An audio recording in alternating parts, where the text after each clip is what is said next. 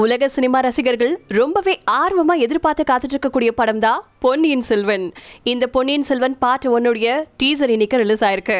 மணிரத்னம் டைரக்ஷன்ல மணிரத்னத்தோட சேர்ந்து Lyca production தயாரிச்சிருக்கக்கூடிய இந்த படத்துக்கு இசையமைச்சிருக்காரு நம்ம ஏ ஆர் ரஹ்மான்.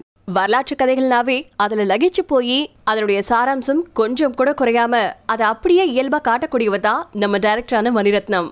அதுக்கு தளபதியில ஆரம்பிச்சு ராவணன் வரைக்கும் பல படங்களை உதாரணமா சொல்லலாம். ரொம்ப நாளா இந்த படத்தை டைரக்ட் பண்ணணும் அப்படின்னு ஆசைப்பட்டு ஒவ்வொரு கேரக்டரையுமே பார்த்து பார்த்து சூஸ் பண்ணி இந்த படத்தை டைரக்ட் பண்ணிருக்காரு படத்தினுடைய டீசரை பார்க்கும்போதே பிரம்மாண்டத்தின் உச்சம் பாயுது அப்படின்னே சொல்லலாம். குதிரைப்பட யானைப்பட கப்பற்படன்னு முப்படைகளை வச்சு அசத்திருக்காங்க.